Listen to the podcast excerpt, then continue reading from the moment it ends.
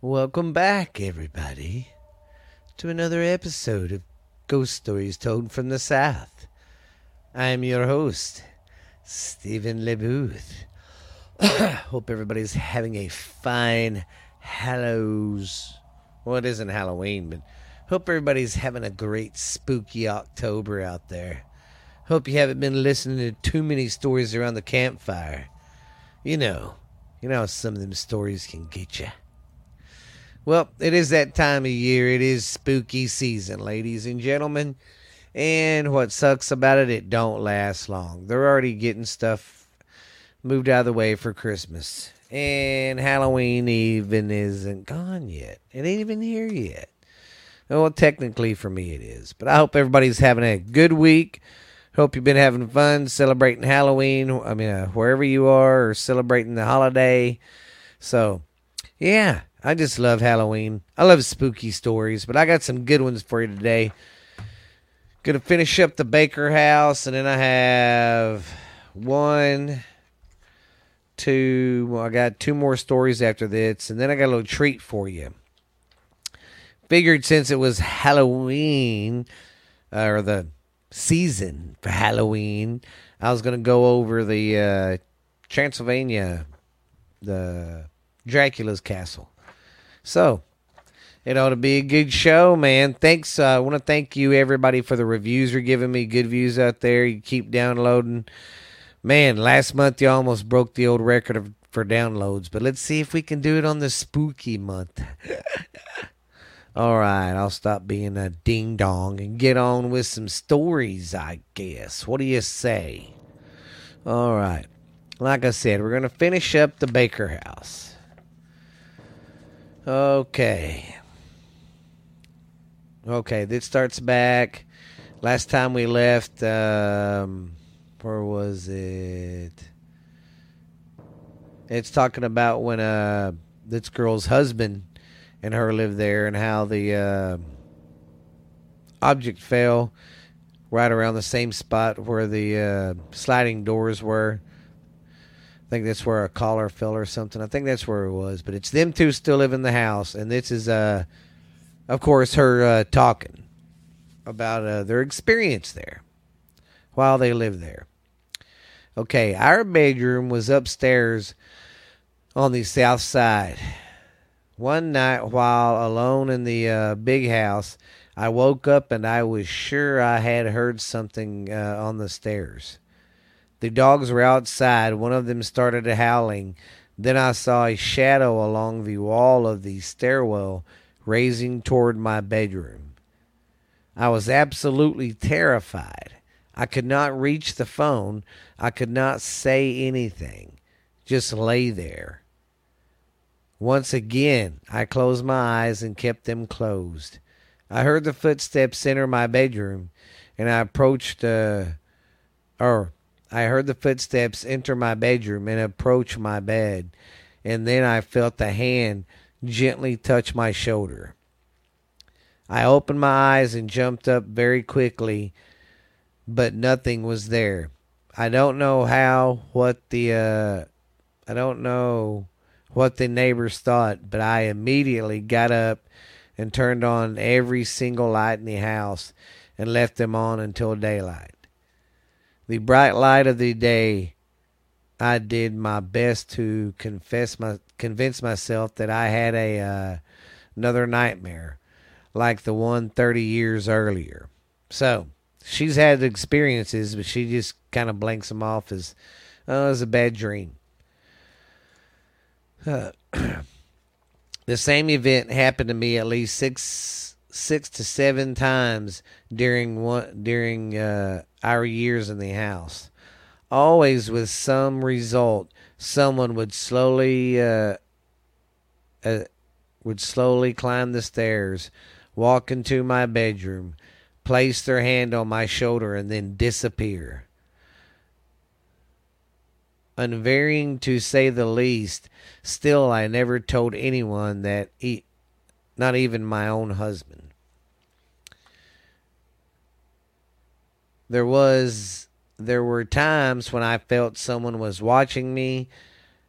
I felt I felt whatever it was wasn't exactly friendly. It did not feel potentially violent as much as the next person, but it's almost became a daily feeling. Everywhere I went in the house, someone was watching me, and I became extremely edgy and frightened. Afraid to leave and afraid to stay. Then for a period of months to a year, there would be no feelings of being watched, and I would relax. So apparently this stuff kind of came and went. It never really did continuously keep on, you know, which is cool. I could handle that. I don't know if I could handle it happening to me all the time. Okay. The worst incident of all happened in the spring of 1976. I was alone late one night, and one of those storms blew in with its usual violent winds, rain, hail, lightning, and thunder. At the time, there was an electric transfer. At the time, there was an electric transformer on a pole about 20 yards east of the corner of Lamar and Columbus streets. That would blow every time there was a drizzle and, of course, the bad weather. It blew it, of course, in the storm. Through the storm, I had no lights. That would be kind of spooky, being in a haunted house like that. And having to go through that. That'd be kind of freaking weird, man. It scared the shit out of me, I'll tell you that right now. Then I was upstairs in the bedroom. Thunder crashing, lightning flashing, and blowing something fierce. Suddenly I heard loud pounding on the door that leads from the basement to the hallway downstairs. This particular door was also securely locked, and there was no way out of the basement except for the house via the hallway. I first tried to tell myself that the wind was causing the doors to rattle, but a rattle did not sound like that. Someone or something was loudly and furiously pounding on the door from the basement side. Thinking about it now sends chills up and down my spine. I managed to get to the phone and contact my aunt next door. She immediately knew I was frightened out of my wits and said she would meet me at the gate. At the gate between the two properties. I ran downstairs in my nightgown, not even stopping to get my raincoat or rain shoes. The second I paused the door pounding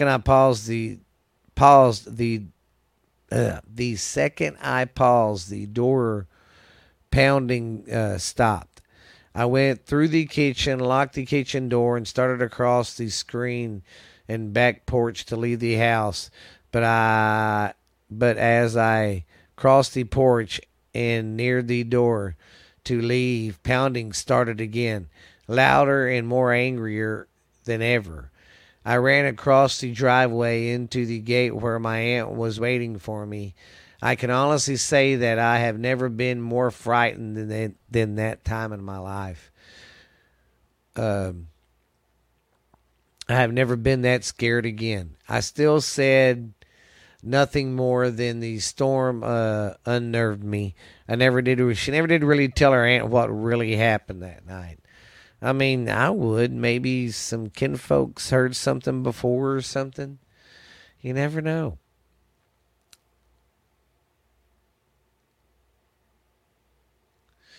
Okay, here we go. Okay. I was never again comfortable there in the house. A year later, my husband and I divorced, and I left the house for good. I truly believe that the ghost spirit figure that appeared to me in 1942 was that of Charles Baker, and I did not think he liked me one little bit, since no one else that I'm aware of ever saw him. I can only assume that I was the catalyst that aroused his lure. I can still feel the touch of his hand on my shoulder. Ooh, that would scare the shit out of me. That'd scar me for life.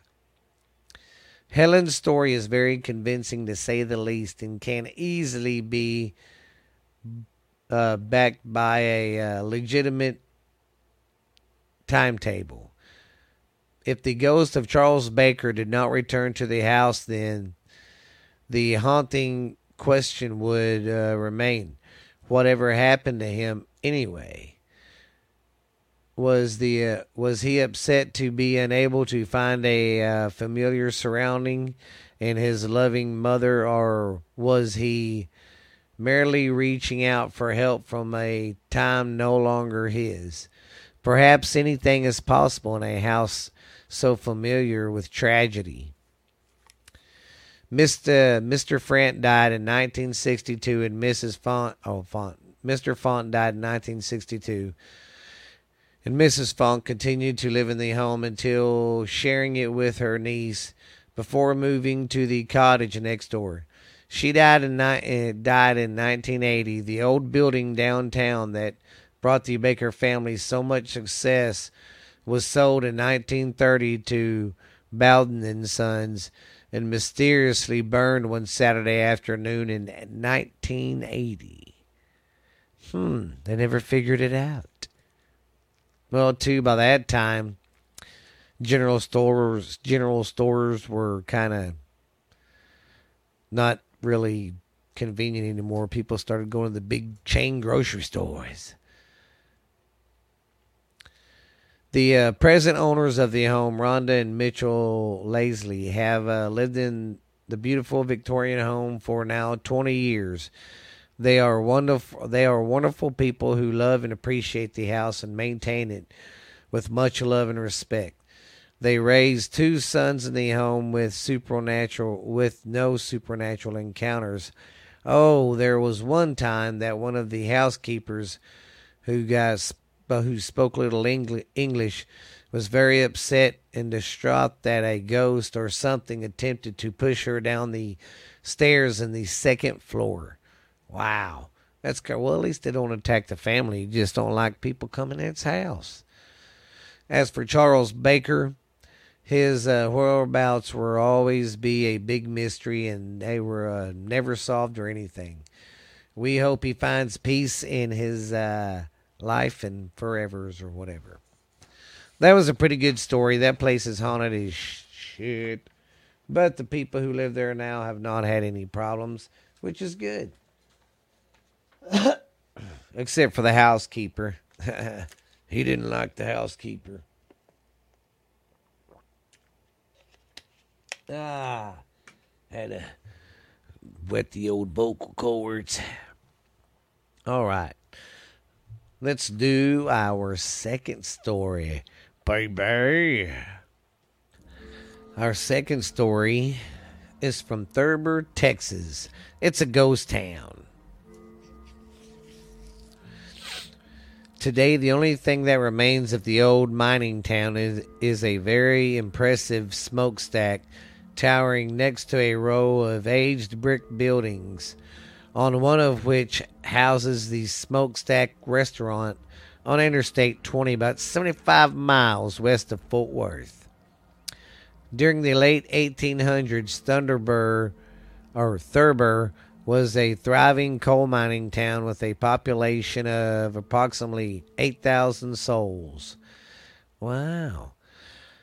Unlike most towns, especially in Texas, Thurber was constructed and owned completely by the Texas and Pacific Coal Company, which was headed up by Robert Dickey Hunter and H.K. Thurber of New York. So that's why it got the name Thurber. That's crazy. Little bitty old town like that has ties to New York. Hunter constructed the town while dealing with the distant Union Miners Association with the Knights of Labor, who had been working in the mines there since the mid-1880s. He fenced off the property owned by the company, constructing an entire town and a mining complex complete with schools, churches, saloons, stores, houses, and 650-seat opera house and a 200-room hotel, an ice house, and an elephant plant. The union was not allowed inside. Eventually, the miners' strike ended, and the families moved into the company-owned town, along with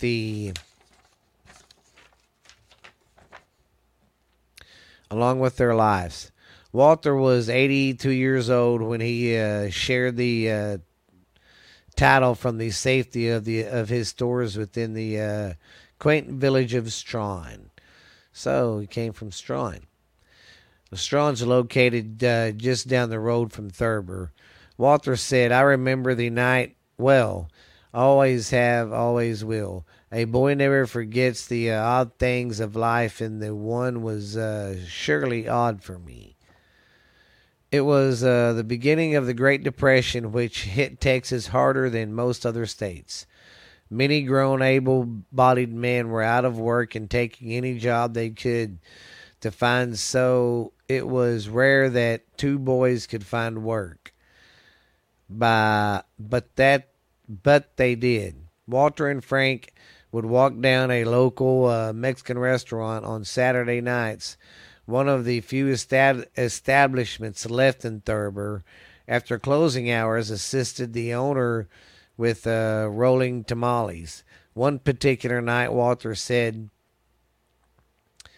"It was very clear with a beautiful full moon hanging low upon the summer horizon.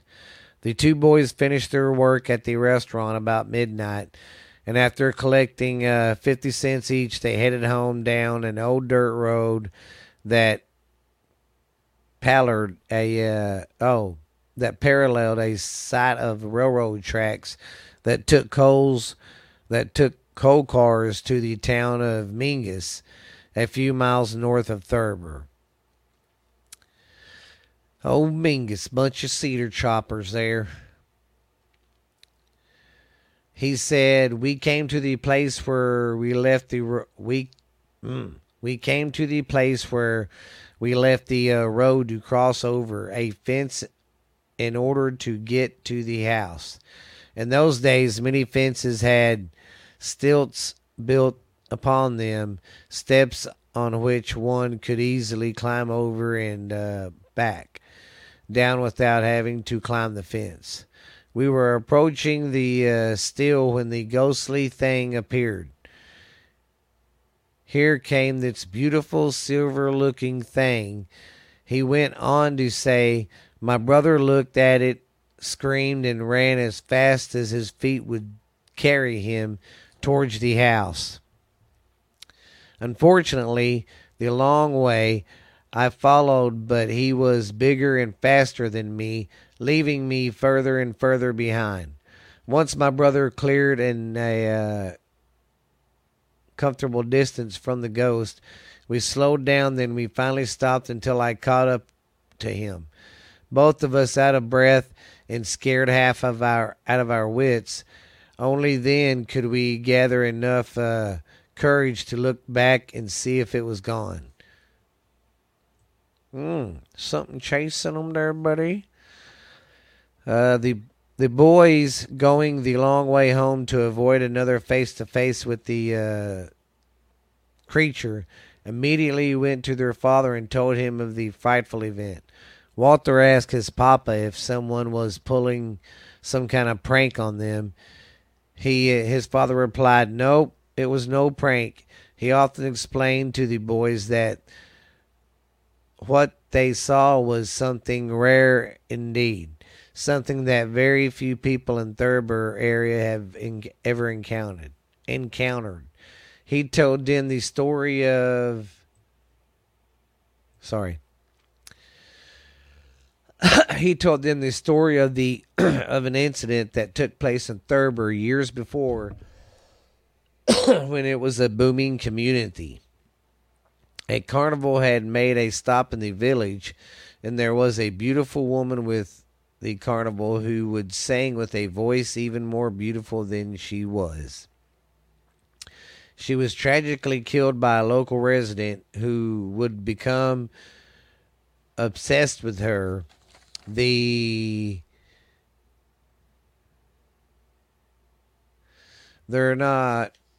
obsessed with her and eventually killed her. And they, sorry, I missed a spot. Where was I? Okay. The problem is Mines, the company. Wait a minute. This did both sides? That tripped me out. Kasha went to the... Oh, okay. I'm sorry. That's copied on the back and it flipped me the fuck out. The woman, he said, avenges her murder by returning to the haunt the streets of Thurber. Okay. After that night, Walter said his brother refused to speak of the incident and did not want anyone to know of their encounter with the ghost. Walter went to say, if people say that I did not see a ghost, you will tell them to come see me. I saw it with my own two eyes, and I know what I saw. Rumors of the haunting floated in and out and around Thurber for a few years. However, Walter personally knew of only one other person who claimed to have witnessed its ghost. The man, a friend of Walter's father, told Walter of his family of the night he was walking towards his mother's house, just about the same spot where Walter and Frank saw the ghost. He claimed on a moonlit night he came upon the ghost of a woman still on the fence. He said he was somewhat under the influence of strong drink when he approached the woman, thinking it was his mother. Suddenly, he said, she began to raise up into the air before fading away right in front of his eyes.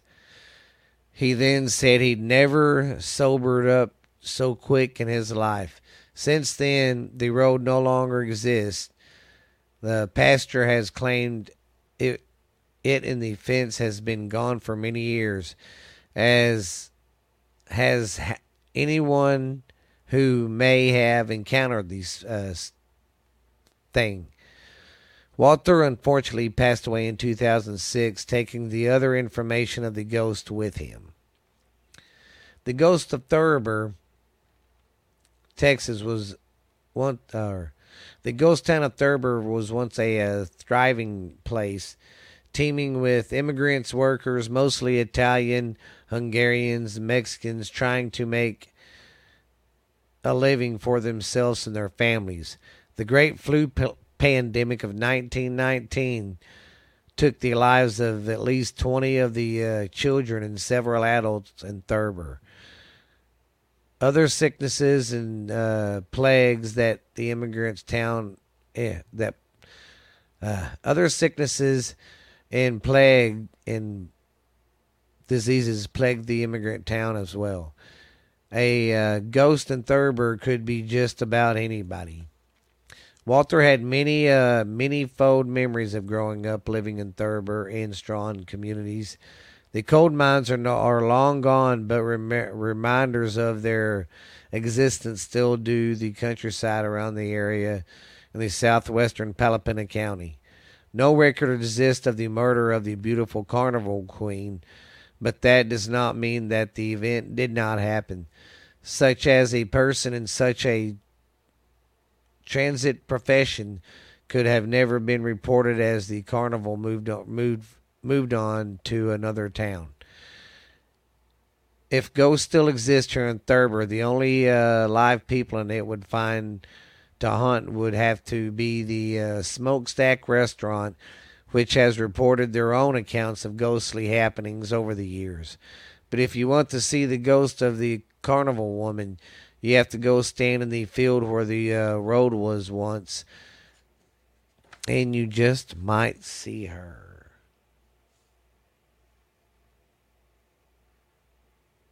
All right. Okay. I think we are done. That was a pretty long one.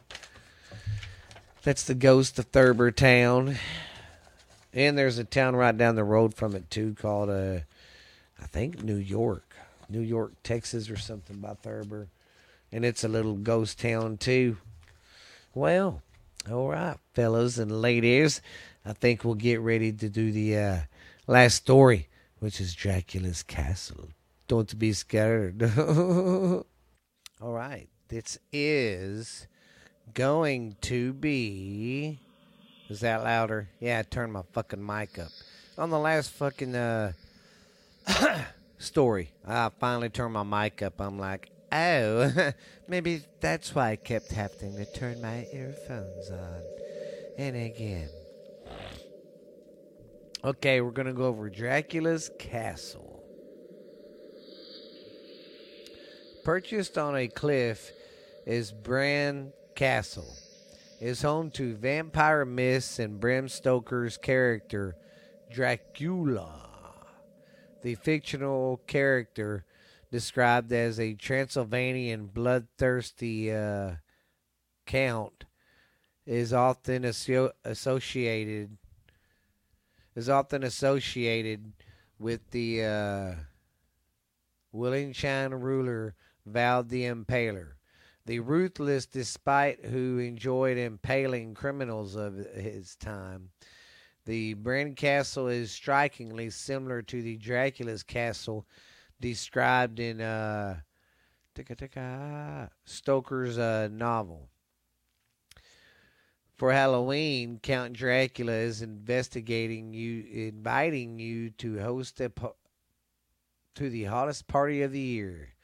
Party until dawn when wicked fairies, vampires, and local ghosts show off their dark side. Let's see, just some pictures of the impaling. Oh, that was of Bram Stoker's castle. And, I kind of did haunted places in Transylvania. I'm sorry about that. I should have read my notes better. Oh, okay. Well, anyways, this next story is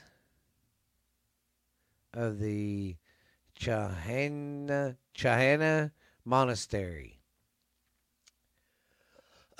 All right. Had to clear my throat there. I'm going to play a little song. I like having some background music while I do my talking. The Chahana Monastery. And this is located in... It really doesn't say these the Turks, wherever the Turks are from. Okay, the next place is a 17th century monastery and a site for paranormal activity. Deserted after an attack by the Turks, the monastery was left in ruins before it was even constructed. Locals hurled its bell into the river, and the only ones who found their refuge inside the cursed church were those suffering from the plague. Locals say the bell's sound can still be heard from the water during a full moon night. In the memory of all of those who had died in between the monastery's walls. Makes you wonder how long that place has been there. Bet it's been there for a long time. All right, next we're going to go over... Oh, this is a big forest. The Bladu... I'm messing this up. Anyways, it's a forest near Birchurst. And I believe all these towns are in, all these places are in Romania. Anyways, magic rituals keep the mysterious witch's pond alive. And you ought to see it. It's just a little video thing. I mean, you couldn't jump across it, but it's freaking small. You couldn't dive into it. Also known as the place where Vlad the Impaler was decapitated, the locals is a small place filled with sorcery. Witches perform their rituals through each year during the Zanelli celebration in June. Moreover, the place never dies, never expands, and it's never dry. There's always water in it, and it always keeps the same shape. Even the animals dislike this place, as they never drink water from it. So it's a cursed forest where a bunch of these witches get together and do their stuff. But you ought to see this pond. It's like little bitty, man. It's crazy. I don't know if I do any outside ghost hunting. It'd scare the crap out of me. And on some of these names, I'm sorry if I'm butchering them again. I didn't think how, me doing Transylvania or Romania in their country, in their language. Which ain't nothing bad, I just don't know it. But, bitch, if I did, I'd love it. Okay, this is the Lalua Hastui Castle. Was the meeting place for a daughter lost too soon and a grieving father. Bogdan Hastu built the castle in memory of his daughter, who died at 19 years old. Her father erected the house according to his daughter's wishes, which he received during seances and stuff. Quickly, symbols adorn the home, and every night Lula Hestu can be heard playing the piano to her father's applause. That's weird. Yeah. That's really weird. And I think that's it for some of the places I got in Romania. Oh, well. Here's some more on the castle. Man, I didn't know this thing printed on the back, too. It's more castles. Okay, this is the mysterious Carven Castle hides doom stories. Allegedly, the castle's dungeon is the site where Vlad the Impaler was imprisoned for years, which caused the Vavidito to go insane and his thoughts to become darker. Increasing his desire for blood, but he was not the only one held captive in the castle. Legend goes 3 Turkish men were captured and asked to dig a wall. They were promised that they would go free once they found water. The 3 souls, however, found their end as captives, and apparently they wrote on the walls, "Oh, you now have water, but you don't have a heart. Wow. Wow. You now have water, but you don't have a heart. That's fucked up. He got them, didn't he? Sons of bitches. Trying to see what else is on the backs. Yeah, I didn't know my printer started doing that. Okay, I guess we'll do this last one. It's called The Devil's Precipice or Recipe. Blah, blah. The Devil's Recipe. Are you a treasure hunter? Then try to break the spell of the Devil's Recipe Then try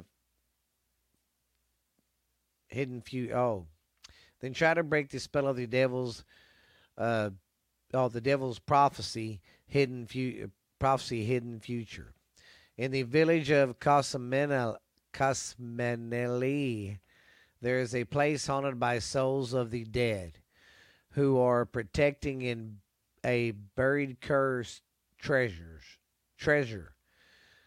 Beware, as you might frighten creatures to find yourself wandering through the old abandoned house. This is a creepy ass looking house, and it's called The Devil's Deal. So yeah, that place looks pretty nice. Pretty nice. Well, I hope you guys enjoyed this show today. I'm sorry if this one sucked, but I got some announcements to make. I'm going to start after October. I'm going to finish out this month doing one every week. But what I'm going to start doing two shows a month. I've got this show and another show I do, and I do shows that was with my kids too, and it's kind of getting a lot, so I'm cutting everything back to two shows a month, not one a week. So sorry guys, but you might get some treats, you know, like in between. I'll have more time to work on some special stuff or something. So yeah, really, I think I need to do that because I think my shows are really starting to suck ass and are not doing that. I mean, they're doing good. I'm getting good downloads, I think, and all that. I'm getting 5-star reviews, sometimes 3, 4. I've got everyone from 1, 2, 3, 4, and 5. So it don't matter what you give me. Just give me a review. Give me a thumbs up. Hit the subscribe button on YouTube and follow us on Spotify, Stitcher, and all them other groovy places. But I figure if I do 2 a month, I can make a lot better show for you guys and have more entailed stuff to talk to you about whichever place I pick. So I think that'll be good. It'll be good for all of us. And who knows, I'll start getting some stuff together and built up. Excuse me. Bam. I can get more stuff out there and start a Patreon page or something. So keep that in mind though. After this month, I'm just going to be dropping 2. But on some months, I know there's 4 weeks, I might do a special and throw one in the middle or something. You never know, man. But yeah, you guys listen to us. We're on YouTube, Spotify, Stitcher, Pandora. We're pretty much anywhere and everywhere you can get podcasts. So check us out. We're called Ghost Stories from the South, guys. I'm your host with the most, baby. Count Dracula. I'm Stephen the Impaler. Stephen LeBooth Impaler. That's what they call me. But yeah, check out my other shows. Borderline Texas Trash. Another show's called When Sports Collide. I talk about football and wrestling. There's another one, What's Really Out There, with me and my daughter Steph. We talk about just unsolved mysteries, paranormal stuff, a little UFOs, conspiracies, mysteries, all the good stuff. And then there's Wrestling 101 with Jackson, where me and him talk about wrestling and try to get people more people interested and all that kind of good stuff. But you guys check them out. Y'all guys have fun spooking people, telling scary stories. Oh, and another thing, please send me some of your ghost stories, and I'll tell them on the podcast or something. But thank you guys for the downloads. Thank you guys for the kindness. We will see you guys later. Have a spooky, spooky time.